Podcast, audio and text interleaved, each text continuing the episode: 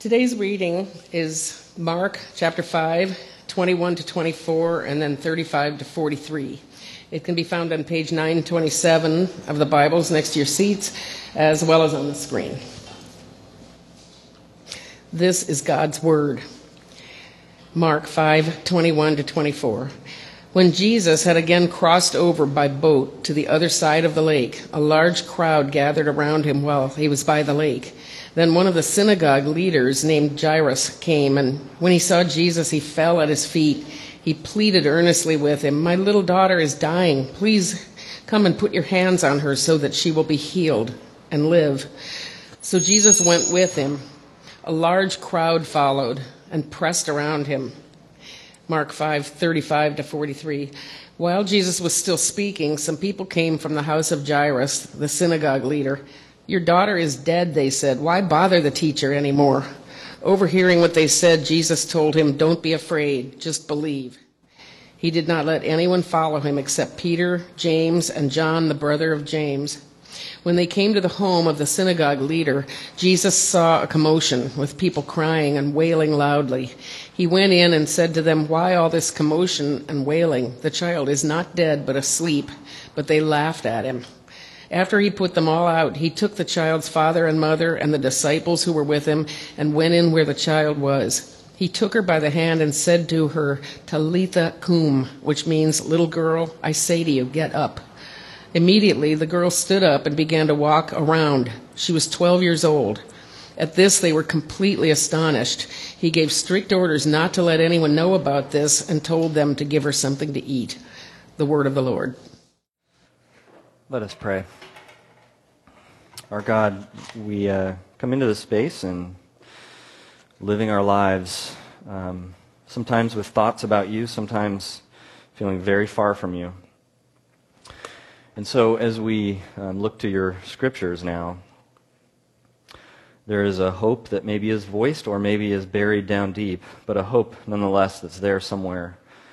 That you would meet us in a gracious way, that you would, there would be words that would, that would nourish our souls, that you could nourish our souls in some way, that a lot of the stuff that we've been chasing after and living with and centering our lives around just don't nourish us. So, whether we come with great doubt or great faith, joy or sorrow, we come all on the same journey. We're a broken mess more than we want people to know. And your love, your story, moves towards us with forgiving grace through the cross. You have moved towards us through Jesus to bring us in, to love broken people into their healing and into the seat at the table of your great feast. Help us to know that now. Speak to us through that grace in such a way that our lives would change. We pray in Christ's name. Amen. Have you ever fallen asleep when you wish you hadn't? Some of you do it every Sunday, right? No, just, just kidding. I was at a church that had a lot more older people at one point, and uh, there was there was the you know the the regular offenders of the the snooze club. But that doesn't happen here very often. But one time when I was in high school at a camp in the Santa Cruz Mountains, it was a, a little cabin with six of us. We're in high school. And um, I woke up to laughter. And I didn't know what was going on. So I will tell you what was going on. Because uh, eventually I found out that um, the other guys had decided that the first one to fall asleep was going to be the victim of this prank. Um, the warm water prank. I don't know if you've heard of this one. No clue if it works, but the idea is that you, you put someone's hand in warm water while they're asleep and something embarrassing happens. They lose a certain kind of control. Um, that was the, what they were going to do to me. When they pulled back the sleeping bag, what they found was both of my hands jammed down in a place where they couldn't access them. And, um, and they laughed just like you laughed. They laughed so hard that I woke up to laughter going, what, what's going on? What happened? What happened? And at, at the same moment, I mean, I'm really glad this, they protected me in the sense that that story didn't leak out until today, literally. and now it's going to be on the internet, you know, on the podcast. But at the same moment, I had great embarrassment because they were laughing at me. I also had this, this sort of superhuman sense of pride and accomplishment that in my sleep, I had foiled their prank. And hey, I'd much rather wake up to laughter than a, a wet sleeping bag. So, have you ever fallen asleep when you wish you hadn't? um, you know, where we're going with this, this this morning makes me also think of another story of not so much sleep, but kind of having your eyes closed, being drowsy to reality. I think of the dwarves in one of the last books of the, the Narnia series, Chronicles of Narnia by C.S. Lewis. Fascinating scene where the main characters walk up to this stable and they end up going through this door of what looks just like a dumpy old shed. But when they get inside, it opens up into this other world much like kind of the wardrobe that begins it all. But now they walk through into this dumpy looking shed, and it's not a horse stable. It's a, it's, it's a new world. In fact, it's like the new world. It's like the perfect reality that our, our hearts long for and dream about. It's so wonderful that one of them says, you know, look at this amazing fruit. It looks unreal how perfect it is. I bet we're not supposed to, I bet we're not allowed to pick it. And Peter, one of the main characters, says, um, get the quote right. He says, I think now that we've, we've arrived at the country where everything is allowed. But then there's this group of dwarves, and these dwarves are interesting characters because they've walked through the door of the stable as well, except they walk through and all they see is the darkness and the smells of a small, confined stable. And they're acting as if that's where they are, and they, they're closing their eyes and they're grouping together and they're crabby and grouchy about everything, and they're just going on and on with this reality that they're, they're in a stable and it's stinky and it's dirty and there's people out to get them. And the other characters are saying, just, just open your eyes, just look around, smell this flower. But they won't. And one of them says, How do you see anything in this pitched black, poky little hole of a stable? And this morning, I want us to think about if there's a sense in which we all find ourselves in some ways in life acting like those dwarves in that last book, the Narnia series? Are your eyes closed to what God sees or to what God can do? Are you in some way in life right now in need of, of waking? Maybe it's maybe it feels voluntary, like a choice, like a choice uh, to be anesthetized by certain comforts or routines in life or orienting your life around safe plans that are dependable. A choice to be kind of drowsy. Or maybe it doesn't feel like a choice at all. Maybe it feels a lot more like defeat. Like life has robbed you of some kind of hope. But really ask yourself if this, this, all, this whole issue might apply to you. Ask yourself, where in my life have I lost hope? Or in what area of my life am I laughing at the optimists around me? Are there areas in my life where I've latched on to the only soothing that I believe works anymore? Whether it's entertainment or alcohol or sex or um, being busy. If you really want to get under the surface of this question, or this issue, ask this question Are there things that I just don't bring to God anymore? Are there certain things in life that I just don't bring to God in prayer? Maybe I used to, maybe there was a time, but not anymore. Where in your life are you, with your actions, living out what we see actually in this passage in verse 35? When these people come and they say, Why bother? Why bother? Why bother the teacher anymore? Or like these other, uh, uh, in verse 40, we have these professional mourners and wailers who have come to begin the process and to open up the, the, um, the mood, to set the pace of the mood. It's okay to mourn, it's okay to wail. This is the custom. They would have professional people come in. And when Jesus offers hope, they laugh at him. Is there some sense in which you're doing that in, in your life? Like these people who knew, they, they, they go to these things on a daily basis, these situations, and they know that these situations always end the same way with the child's body in the ground covered in dirt. And when Jesus says she's just asleep, that's laughable. Jesus was surrounded by a, the same spiritual condition that I think we need to do some, some battle against in our life. It often feels like cynicism, or maybe it feels like, like realism, as if it's absolutely practical and safe to believe that tomorrow will just be a repeat of yesterday. Maybe it feels like, like the sort of realism, the outlook that says there are a hundred reasons why it's laughable to believe that change is possible. It's a spiritually stationary kind of position where it's almost like this spiritual condition is like a five ton boulder just sitting there, immovable. Why bother trying? Um, and in the Gospel of Mark, what we see here in this story is that um, the Gospel writer Mark is intent upon portraying what Jesus does with this spiritual condition, what he does over and over in communities of Christians since the time of this story. It's like he moves straight into the heart of this condition, the heart of this immovable barrier. It's like he drills and bores a hole right into the center of the five ton rock to blast it open into movable chunks that can fly everywhere, not to create damage, but to go forth with a message that says, Jesus has arrived. Jesus is here.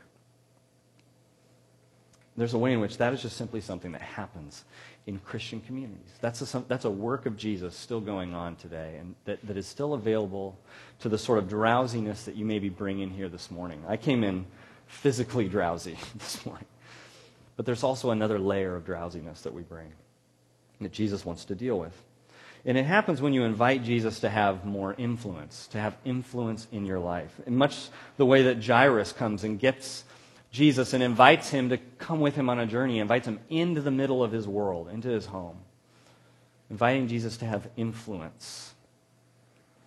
And I can hear some of you would right away uh, bristle at that, uh, at that language, even because there's that word influence.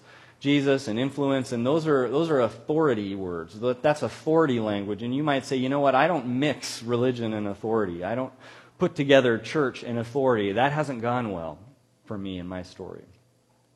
And I'll admit that that really hasn't gone very well. That's, that's one of the sins, I would say, the prominent sins of church and church life is bad mixture of, of faith and authority. But I'm going to say something else with confidence. That, and it's this, that if you want to get to know Jesus, you, you want to know him as and have the fullest possible understanding of who Jesus is in your life, open yourself up to his authority. In fact, the, the more extensive and complete you open up your life to the authority of Jesus, the better. In terms of knowing him, in terms of understanding what is Jesus all about. And, you know, when you say something like that, you're going to lose some people, right? You're going to get some people saying, okay, you know, this is where I kind of step backwards a little bit, and um, this isn't for me. But just hang in there and don't take just my words for it. Hear Jesus' own words. In a sense, hear the words that Jesus uses to call us all to wake up. The words, are kind of funny, the words are uh, Aramaic words in the passage. It doesn't happen very often where they're we, we get to see the actual original language of Jesus. It usually comes through in the Greek, and so we just translate all the Greek stuff into, into English. And uh, in this particular case, we keep the Aramaic. We don't translate it into, um, into English because the original people left it that way. And he says, Talitha cum, which is a, a very tender, uh, parental, kind of familial way of talking, like you'd talk to your sweet daughter in the morning to wake her up. Little girl, it's wake up time. It's tender. It's tender and it's close and it's gentle. In the morning, um, I sing that a song in the morning to my three-year-old, the same song that I've sung to my her older brothers. Um, so sometimes I'll sing this song, and uh, unfortunately, um, it happens, she's already woken me up and it's way too early. And then I sing her like the wake up song. It's a little bit backwards. I feel like there's an injustice, an injustice there. But it goes, it's got this great line Our day is beginning. There's so much to do.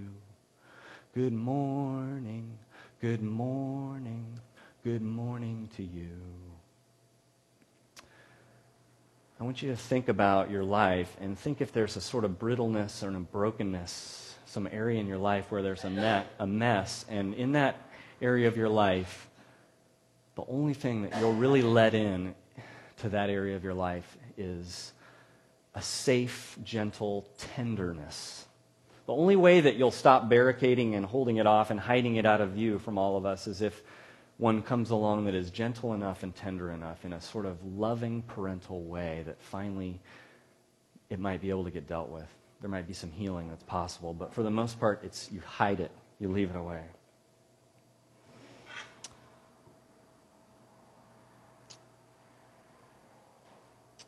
Well, I don't want you to miss this. This is kind of the point. Um, Jesus definitely comes into your life and comes into today to say, come on to the new life. Off with the old, into the new. And there's a sort of authority to that, right? But he's not shouting it into a bullhorn from a saddle. It's like he's singing softly a wake up song to a little daughter. Good morning, little girl, it's wake up time. And this is how Jesus operates. This is how Jesus comes to us. He, he leads with tenderness. He leads in with tenderness.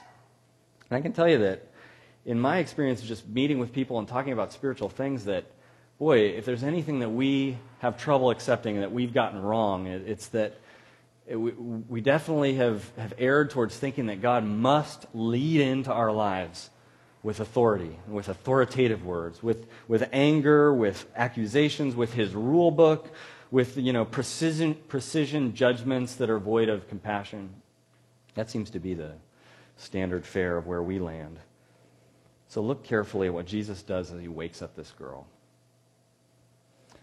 He, he sends out all the distant folks who don't really aren't really a part of that tender family unit and he brings along only a couple of a few of his proteges and it's this intimate group he reaches out he, he holds her hand in this tender moment he, he offers these words that perhaps puzzled those in the room because they're like words of a daddy to a little girl and then when she wakes up and starts walking around what's his concern Hey, she's hungry. Someone get her something to eat. There's this tender compassion and concern. And that is how we need to see God. That's what, what we're learning here is something that is true about God. If you, you look at Isaiah chapter 40, verse 11, we read this about God. It says, He tends his flock like a shepherd. He gathers the lambs in his arms and carries them close to his heart. He gently leads those that have young. And who is it that does this? The verse right before says it's the sovereign Lord. This is exactly what happens when you invite Jesus into your life, when you begin to get to know who Jesus is, that you are, you are learning about the sovereign Lord as one who carries you close to his heart. Do you know God that way?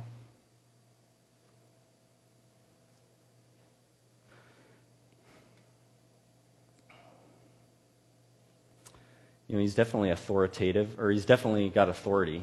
In the story, the authority is all written all over it. That's why we're telling this story, because he authoritatively speaks amidst death and life, and, and life wins. Jesus, I mean, what greater authority is there? This is a story of authority, but his authority is accompanied and mingled and, and approached and brought to us through great tenderness. I just want to mention a couple of implications to this just briefly. Um, the first is that, it, that knowing Jesus this way, knowing God this way, affects how we approach others. If you're a Christian, uh, you may have had a tendency in your relationship with people who are not Christians, had a tendency to lead in with an authoritative perspective, with rules, or with anger, or with precision judgment. And in many ways, what you may need to do is you, mean to, you may need to go back and revisit the tenderness of Jesus to yourself, to your own heart, to your own brokenness. As we forget to approach others with the same tender availability that God first came to us with, we forget the power of the tenderness that God earns authority in our life. uh, Rebecca O'Connor is a doctor who discovered the power of this kind of quiet authority when she responded to the, the disaster of the Asian tsunami in 2004. She says, When I first saw the horrific images of the Asian tsunami disaster, I was working the night shift at New York Presbyterian Hospital, where I'm a pediatric nurse. I felt compelled to do something, and O'Connor did do something. She flew to Sri Lanka along with eight other medical professionals for a two week medical relief trip. Arriving in Sri Lanka, they traveled through 150 miles of destruction before arriving in a downtown area that had been completely devastated. Setting up their clinic in a downtown Sri Lankan mosque, they saw 40 to 100 patients every shift. Respiratory problems and foot and leg wounds caused by stepping on debris when wading through water were the most common ailments treated. O'Connor and the others soon discovered that they were less than a mile away from a local hospital and another large clinic. She questioned a Sri Lankan friend, Why are people coming to us? The friend said, Because at the hospital, someone asks name, age, complaint, and then gives them a sheet of paper and tells them to go wait somewhere. You sit them down, ask them what's wrong, and treat them. You listen to them. O'Connor summed it up. It seems that the most valuable therapy we are providing and had nothing to do with antibiotics or wound care. By listening to the sto- to story after heartbreaking story, admiring pictures of families once happy and healthy, playing soccer with children who lost everything, we were able to say, We care about you, and we share in your grief without speaking a word. Power in the tenderness, compassion, and that, that affects how we consider ourselves relating to others and moving out with that tenderness. But it also uh, affects how we apply the authority of Jesus to our lives. If you've ever began to apply God's authority to areas of your life, never lose the voice of Jesus as you do that. Never lose the tenderness of, uh, uh, of like, I think of it like that song, Our Day is Beginning. There's so much to do. That's what it's like to apply the authority of God to your life. As you, you start realizing, as you explore Christianity or you become a Christian or you start moving it deeper into your life and you say, wow, this is, Following God has implications in all kinds of things in my life. It has implications in terms of my sexual choices, in terms of my financial lifestyle and what I do with my money. It, has, it affects my, how I deal with conflicts and the forgiveness that's sort of pressing in on me to apply to these conflicts. It affects how I deal with my anger. It affects you know, who I date, what I do at this particular fork in the road. All these things, as you start to do this, Don't forget how tenderly God deals with us and our brokenness in all of these areas. Um, you know, the, I talked about it being in the original Aramaic, talitha kum. There was like some kind of tenderness to those words that the, the original Christians didn't want to lose, and so they kept this in the story as they passed it on. Another place that happens is with that simple word you might have heard, Abba, which is that Aramaic word daddy these intimate words, this intimate tenderness that the early Christians did not want to lose as they began applying what it means to follow Christ all these different areas of their lives. Don't you lose it either. Hang on to it.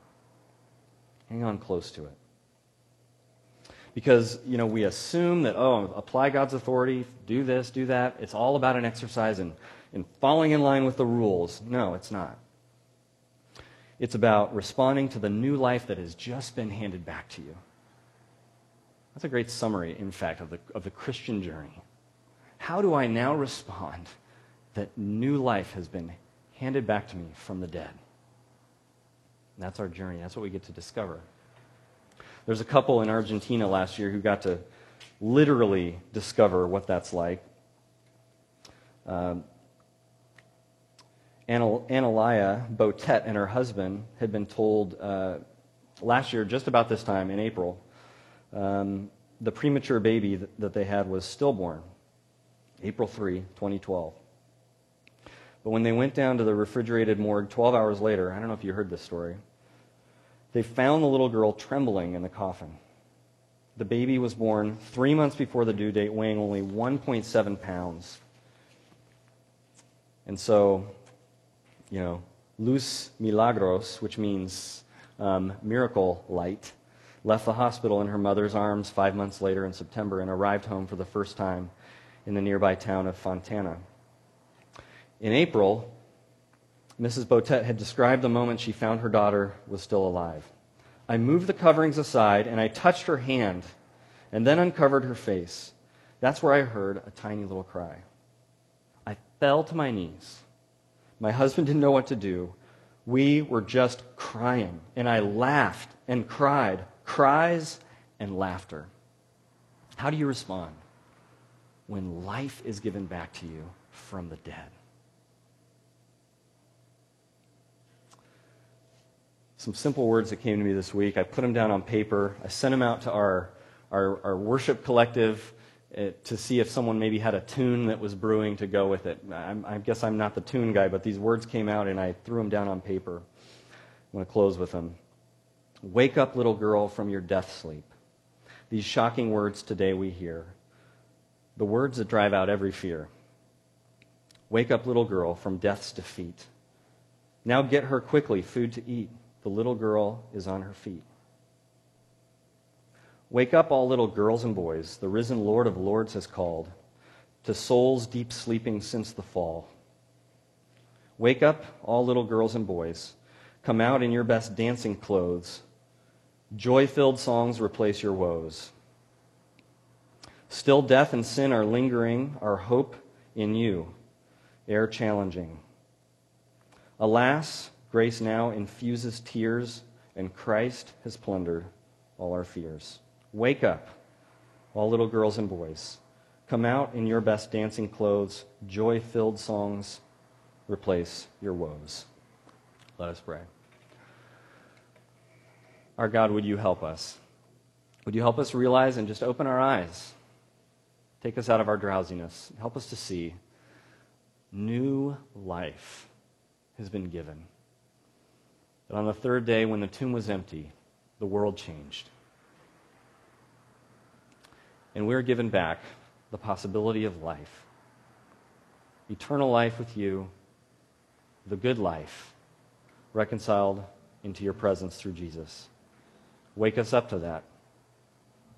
And use whatever possible through this church, through our lives, through events in our lives, to help us to apply more and more that resurrection hope and that resurrection reality to how we live out the rest of our days. In Jesus' name, amen.